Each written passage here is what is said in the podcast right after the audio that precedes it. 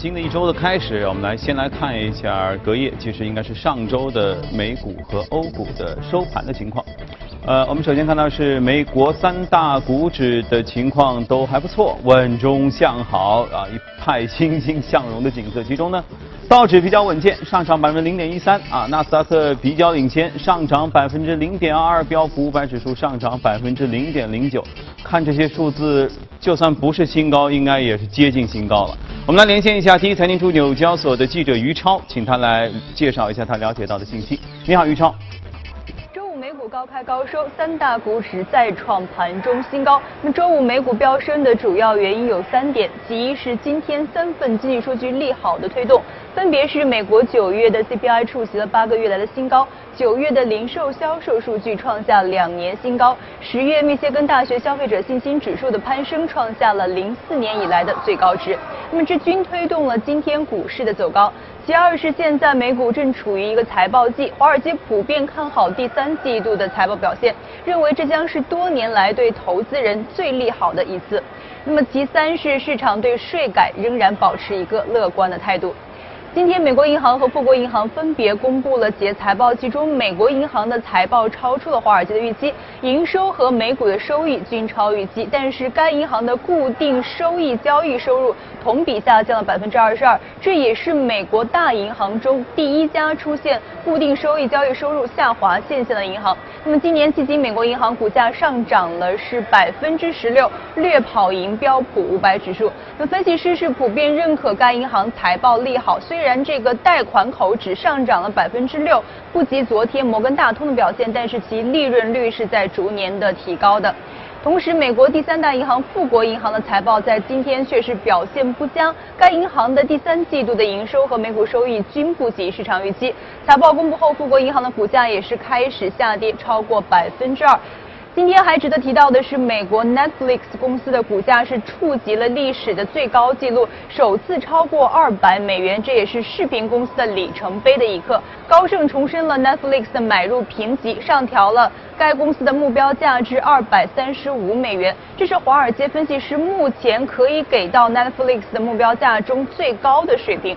今天，美联储的官员是纷纷就市场的情况和加息的预测开始发表言论。那么，芝加哥联储行长和达拉斯联储行长均表示，若是美国的税改通过，那么需要权衡通胀的一个影响程度。美联储的副主席 Fisher 表示，税改可能在短时期内提振经济，但是却会影响负债。那么，对于现阶段的去监管，Fisher 表示其了担忧。十二月份的加息，他认为可能性很大。那相对应的，非常多的华尔街分析师目前认为，十二月加息已经是板上钉钉了。主持人，好，谢谢于超。有没有发现，加息原本是一件对市场似乎有一些影响，应该是个负面影响的事儿。由于现在讨论的太提早了，一边说加息呢，一边市场还在往上涨，会不会让加息等到十二月份真的加的时候，又会成为一个市场重新上涨的起点？这事儿还真的不太好说。好，接着来看一下欧洲市场的情况。欧洲三大股指上周周末的时候，英国富时指数下跌比较多，跌了零点二八。呃，法国 CAC 指数下跌百分之零点一七，德国 DAX 指数比较坚挺，微微上涨百分之零点零七。好，接下来我们来连线一下欧洲记者薛娇，请他来做一下介绍。你好，薛娇。好的，主持人，西班牙政治风险的缓和以及上周五公布的中国九月份的进口数据超预期的增长，都推动了欧洲股市在低开的情况下普遍的上涨。截至收盘，欧洲斯托克六百指数上涨百分之零点三六，报三九一点七，成为近四个月以来的新高。由于投资者对于来自中国的需求前景感到乐观，推动了欧洲基础资源板块上周五涨幅最为明显，其中斯托克六百基础资源指数上涨接近了百分之三。与此同时，退欧谈判的局势有所好转。上周五，欧盟声明的草案中显示，欧盟已开始讨论在英国退欧后，在过渡期内保留其单一市场以及关税同盟成员国的身份。受此推动，英镑对美元快速回升至了两周来的高位，而英国富时一百指数则承压下跌，成为为数不多走低的主要股指。继美联储后，欧洲央行何时开启削减宽松政策的通道，一直是市场关注的焦点。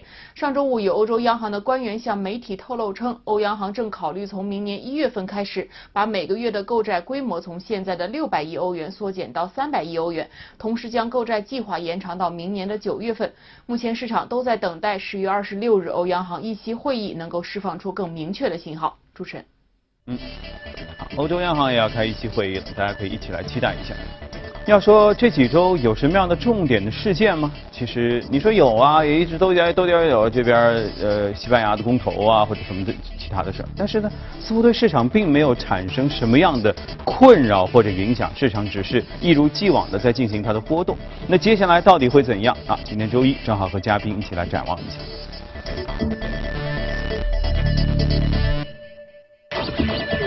好，今天来到我们节目当中是秦毅，你好，秦毅。就像前面在说哈，你你觉得比如西班牙公投好像看着像一件事儿，现在其实也就不了了之了，也没啥，对吧？美国市场，你觉得税改好像能够起点涟漪，这个无论是讨论也好，不讨论也好，都能有点啥，好像也没什么。美股也在阶段性又在创新高。对。据你的观察，这样正常吗？我们都已经担忧了很久了。呃，我觉得这是一个全球的一个牛市，是吧？不光是美国、欧洲、日本、中国，是吧？包括其他新兴市场都在涨。你看那个上上周的话，可以看出明显的一些贸易型货币啊，包括澳元啊、新西兰啊、包括南非啊、呃、包括挪威啊，这些贸易型货币也全都上涨百分之一点五左右，是吧？说明了这个就是说，终于就是说从整个一个股市的牛市，从整个一个发达市场慢慢的。带动到整个一个新兴市场，是吧？所以这个目前来说，应该是投资的一个最佳的一个时机啊，近十年以来最好的一个投资的一个机会啊。照你这么说的话，牛市非但没有说有一个要休息一下的事情，这反而是这大牛生了小牛，就小牛跑到全世界来了。呃，我我觉得，因为整体市场的上涨的话，它也就是。就是说热点也比较多，是吧？嗯。板块也在轮动，是吧？就是说原来的话，刚刚也讲到这两天那个像就像美国银行，它做了一些财报的一些公布之后，其实银行股在上周在我们节日的时候，美国银行股它涨得不错的。嗯。那么它正正好一个季报出来的话，它有一个回调，但是科技板块马上就跟上了。你像那个 Google 啊，你之前欧盟给它有一个巨额的罚款。对。但现在也很快也也冲到了一千多美金，是吧？一千零九美金，包括 Netflix 也是两百。就是说科技股在金融股在起来的时候，科技股它有一个稍微一个回调动作之后，它很快也创出了一个新高。所以的话，整个一个趋势就是说，价值股跟成长股的话是交替上升。所以保证的话，我们看到那个指数是每个礼拜在都在创新高。但是呢，你中间的这个板块的话，可能大家。一个上涨的一个趋势是不一样，是吧？啊，就不是一些最热门的板块玩了命的自己涨自己的，其他都跌，它是进入到了一个健康的轮动的状态了。对，比如说你像那个美股上周啊，我我刚关注到就是说在去年的时候，嗯，其实上涨最多的铜包括钢铁，在美国的话它都是百分之六十到七十的一个上涨，但今年一般性，但你看到到了周五的话。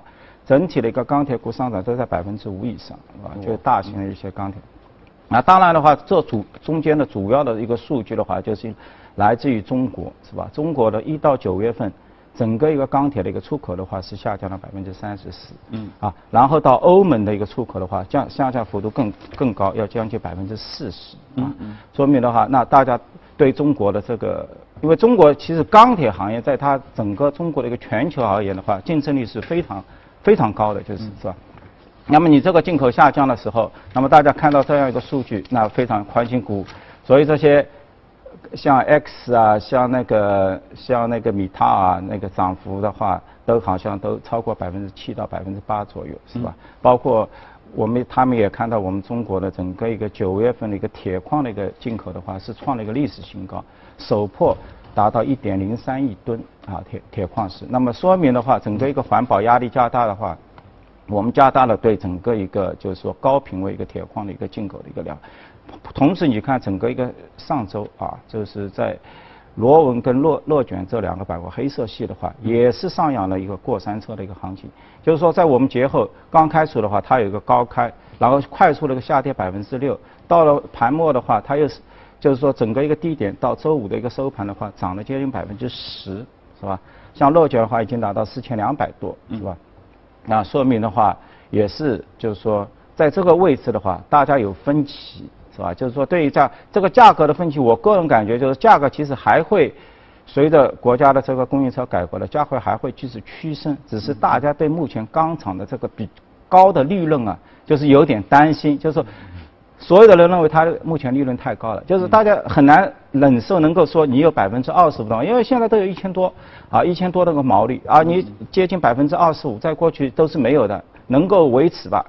嗯啊，所以这个盘中的话，我们经常看到到了四千的话就要回下来，是吧？但慢慢的随着时间的推迟，大家可能也会慢慢慢的去接受，因为我看欧洲的话，现在如果你算它的毛利，从市场价格减去废钢，这个就是说电炉钢转短程的或者长程的话，它的毛利现在就要达到三百美金左右，就是接近人民币在两千左右，是吧？更高。当然，当然只是减材料，中间可能还有一些人工啊或者其他一些卷，所以这是一个全球性的一个。就是说一个事件啊，嗯，那你想一边是供给，一边是需求，嗯，当然我们这边你说像钢材原材料，我们在做这个呃供给侧的改革啊，这个产量会有所下降，当然它有可能会催生价格，嗯，那么需求端呢？需求端是真正的在趋于旺盛、趋于更大呢，还是只是因为价格端呃供给端出现了一些缩产量的缩减而产生的价格上的？因为我觉得其实需求的话一直很旺盛，是吧？从今年的话。就是说，以前我们去年一五一六的话，中国可能出口钢材的在七千万吨到八千万吨左右的水平。今年的话是同比大幅度一个下降。嗯。但是呢，钢厂的产量其实还在上升的。今年同比的话还有百分之五左右一个递增，说明整整体的一个消耗，国内一个需求的话是非常的一个旺盛。嗯。然后你去看它的一个价差，价差是最能反映这个。这个需求端的这价差，从年初欧洲的话，其实要高于整个中国接近一百五十美欧元这么一个水平，一百五十美金左右的水平。嗯嗯。那么到今年八月份的时候，这个值是缩减，缩小到负值，也就是中国比欧盟的价格还要高。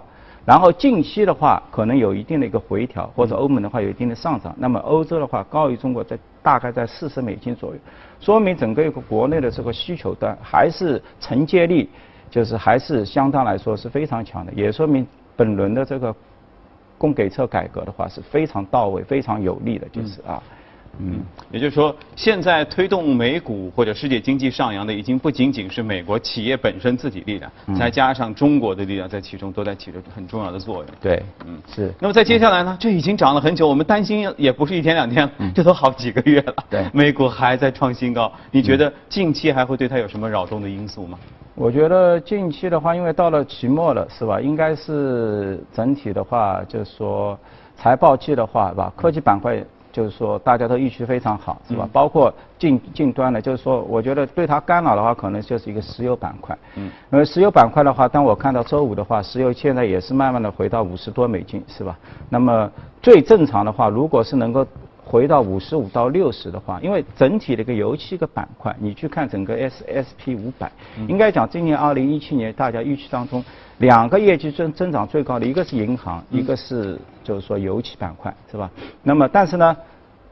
原油的价格并没有说在我们大家年初的时候大家预期那么高，是吧？它出现了一些反复，但现在正在慢慢的变好。包括我们国内的两桶油，中国石化，包括中国石油。嗯，我觉得他们也在紧密紧锣密鼓的进行一些改革，是吧？石化的话，它有一个石油销售，那个石化的一个销售公司，是吧？那可能也会在近期上个，包括中石油，是吧？它的一个石油管线的也是有一个，就是说。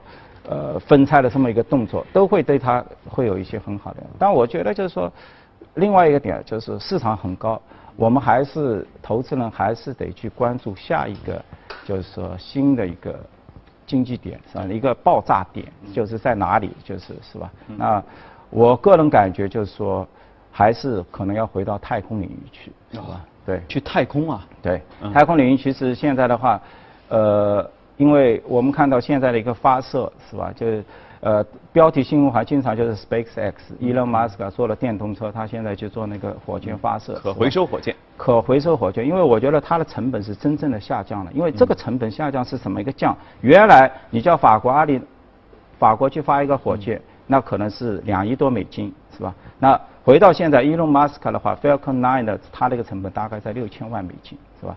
那么能够跟它抗衡的，肯定是我们中国的那个长征火箭，是吧？这个中国的火箭在全球里也是那数一数二，是吧？成本但我们还是一次性的是吧？啊，我们还是一次性的，是吧？所以他已经做到，但是我看过他的那个展望，那他的展望的话，就是说他的成本，火箭的成本是发射一次的成本会降到五百美五百万美金。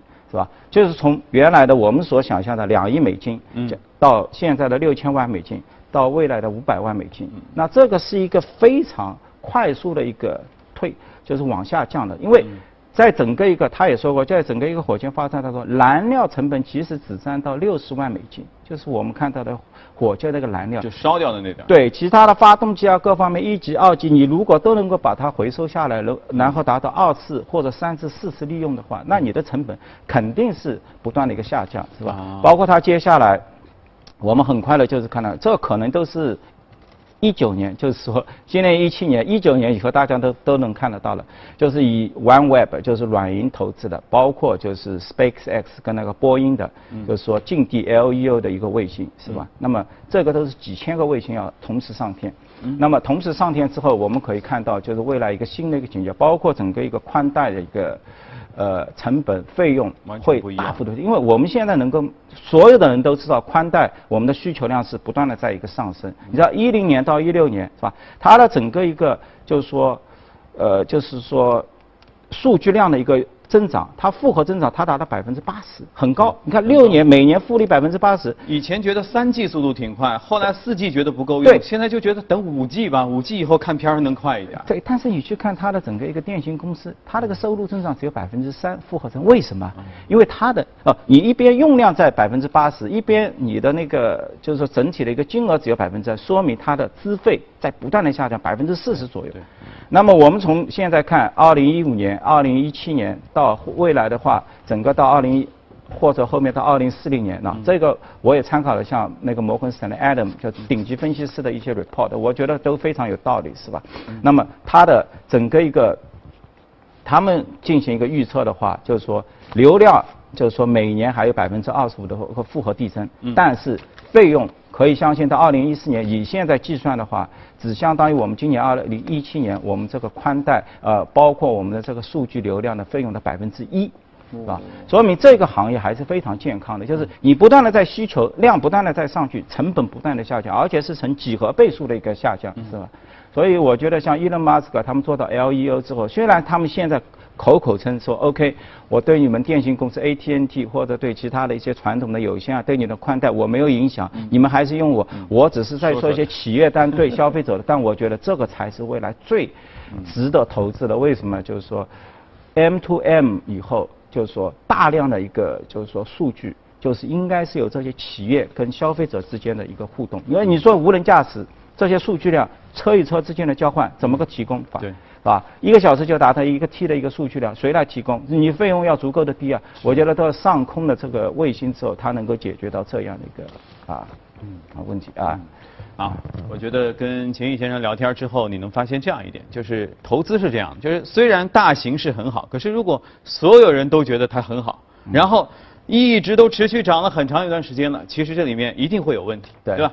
然后先知先觉的投资人在大家都非常贪婪的时候，他就开始恐惧了，他开始去担心一点别的，就像你刚才在跟我们说，大家已经。有一些人就已经看，把目光放向了我们上面的太空，对，啊，去关注一些方兴未艾，但是就像你说的，这个成本在快速下降，可喜可利益在能够得到快速上升的一种新兴的那种有有成长潜力的行业，这些行业反而如果现在早点。呃，关注起来或者投身于其中，也许能够获得非常丰厚的回报。是，OK，好，这是投资大师啊，就高手们的策略，大家可以通过我们的的交流来进行一些学习。好，接着我们来关注一下隔夜美股的具体表现，看一下异动美股榜。异动的榜单当中，我们看到行业方面，基础材料、消费品和科技上涨最多，然后在个股方面。通信服务、互联网、医疗、药品，这些都涨幅很高。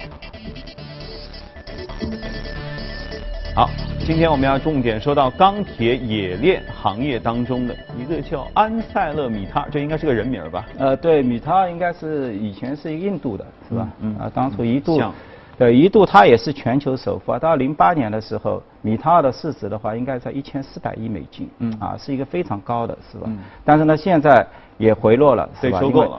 它没有收购，他是不断的去整合，因为他现在加了一个阿塞洛，他是收购了法国的那个阿塞洛，目前应该是全球是第一大啊，对对对，就是老老外的名字的命名是后边那个是中中中头，因为对。姓在后面。对对对啊，然后呢，它目前呢整整体的一个高炉的话，它有五十八座，四五五十八座高炉，四十座那个电炉，嗯包括在全球四大洲的话，它也有十五个一个就是矿场，包括煤矿，包括铁矿，所以是一个非常完善，整个一个产业链非常完善，游全都有是吧？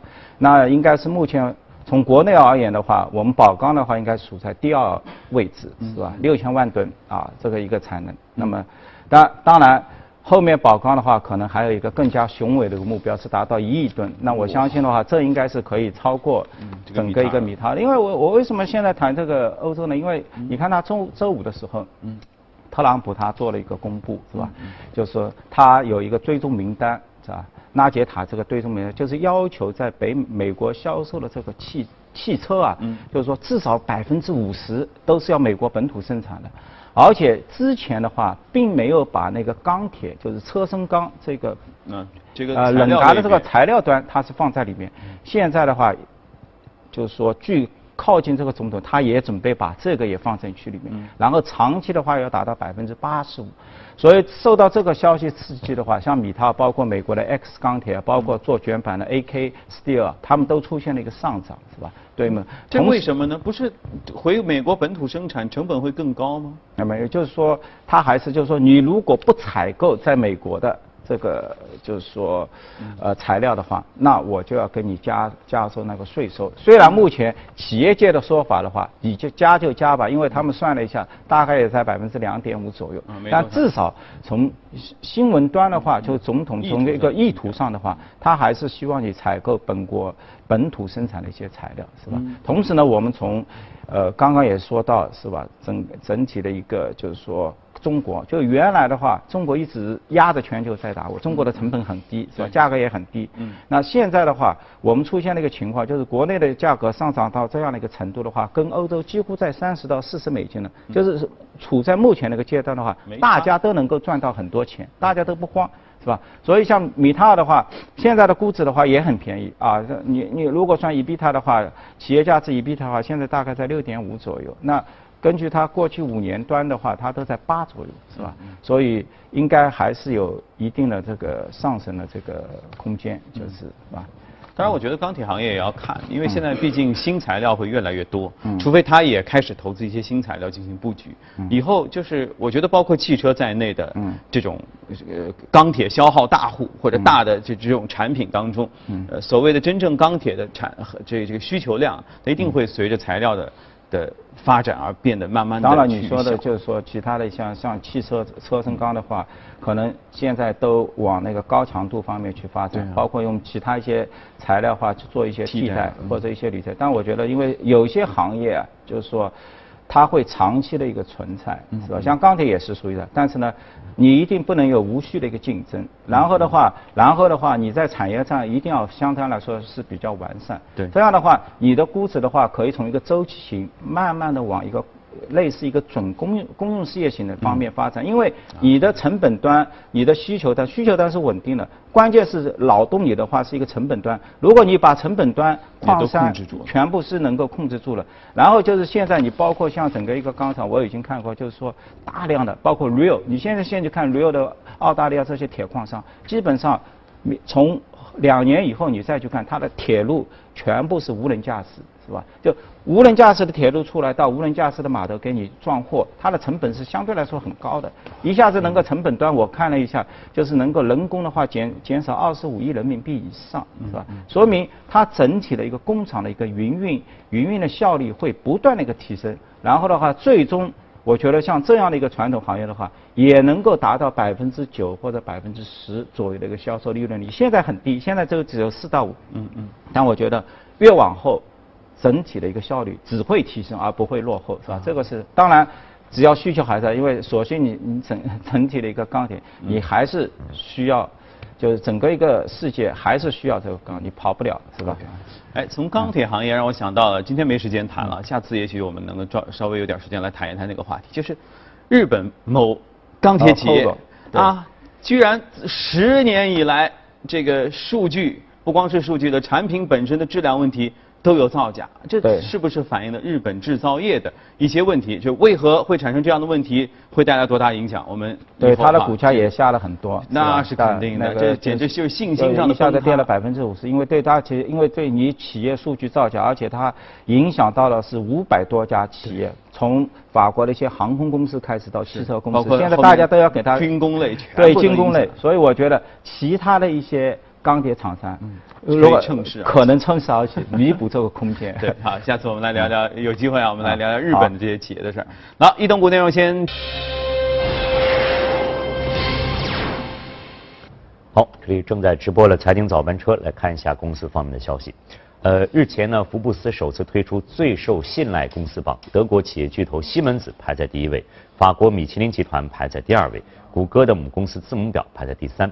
此外呢，包括华硕电脑、联想集团、中原海控等十七家中国内地、中国香港和中国台湾的公司也是上榜。据媒体报道呢，高通在中国针对苹果公司发起了诉讼，旨在禁止苹果在中国市场上销售和制造 iPhone。据了解呢，高通就三项非标准基本专利起诉苹果，这三项专利涉及到苹果的 iPhone 的电源管理等领域。对此呢，苹果回应称，这一指控没有价值，相信和高通其他的法庭手段一样，这次的法律行为也会以失败而告终。而业内则普遍推测，高通此举的目的应该是以战逼和，增加自身谈判筹码，苹果停卖 iPhone 的可能性不大。市场研究机构发布的最新的数据显示，到今年的第四季度末，亚马逊智能语音助手 X 占整体智能语音市场的份额有望达到百分之六十八。显著的领跑市场。那随着亚马逊智能音箱产品销量的持续增长，以及第三方的产品应用进一步扩大，Alexa 将竞争对手远远的甩在身后。排名第二位的谷歌语音助手市场份额仅有百分之二十四。德国化工巨头巴斯夫日前宣布，已经和德国最大的产业集团拜耳达成协议，出资五十九亿欧元收购拜耳的种子和非选择性除草剂业务。巴斯夫透露，交易将全部以现金支付，预计将在明年的第一季度完成交割。这个交易主要涉及拜耳在欧洲和北美市场的种子业务，以及全球的非选择性除草剂品牌和业务。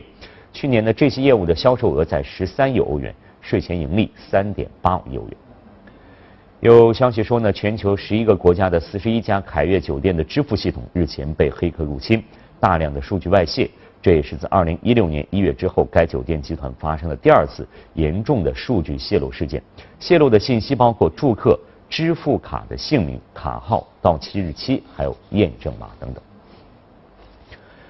有消息指出呢，搜狗上周五向美国证券交易委员会提交了招股说明书，计划通过首次公开招股募集最高六亿美元的资金。搜狗计划在纽交所挂牌交易，证券代码为 SOGO。受此影响呢，搜狐的股价大涨了百分之十三点零六，报在每股六十四点五美元。好，公司方面的消息就是这些，以下进入今天的美股放大镜。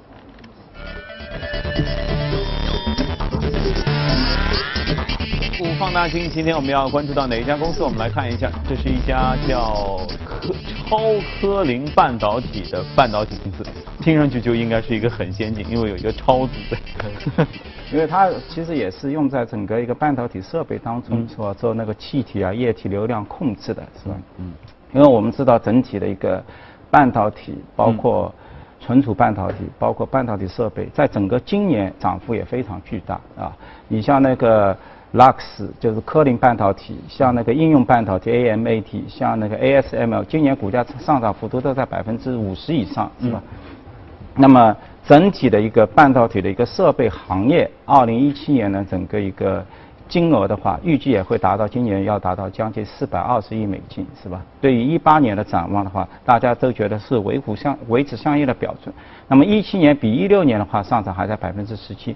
那么为什么像它这种公司 UCTD 还有一家另外一家公司两家公司，他们是专门是给 l e s a g e 包括像 ASM，他们是提供这些气体的，就是说。就是说，提供气体啊，提供气体，因为你整个包括液体，整个要把整个半导体要进行一个输送嘛，就是说是在整个一个流程当中的，所以它这些今年的股价上涨都在百分之两百，远远超过这些大型的像 AMAT 啊，包括嗯。呃 l s a 这些公司是吧？因为我们要看，就是说在整个一个半导体设备当中，就是说它的子子行业的一个增速又是不一样的，就是目前大家都希望熟客，是吧？这个是。就是说，包括那个硅片的一个平整、一个抛光，这个是就是说目前就是增速最快的。所以我们看到 UCTD 就是 Ultra Clean 的话，呃。它目前在中国也有两家工厂，一个在上海，是吧？就是，所以我们要看到整体的一个半导体整个一个工厂，目目前也是不断的往中国进行一个迁徙。中国有一个庞大的一个。这算是高端制造，也高端制造，就是相对来说是比较精密的制造。对对，然后的话，中国也有一个非常庞大的一个八寸、十二英寸的这个半导体一个设，所以像这些公司的话，细分行业的公司的话，它的一个收入增长，你去看它的收入增长是达达到百分之七十。大型公司都在。整个设备类是十七，它要四倍到五倍于这样的一个速度，然后当然它市值也比较小，是吧？目前的话市值我看一下是十二十二亿美金。那如果你放到年初的话，它可能四五亿美金。所以今年的涨幅的话是非常，而且这种公司的话，你看它整整体一个相对来说，它整体一个资本开支的话是。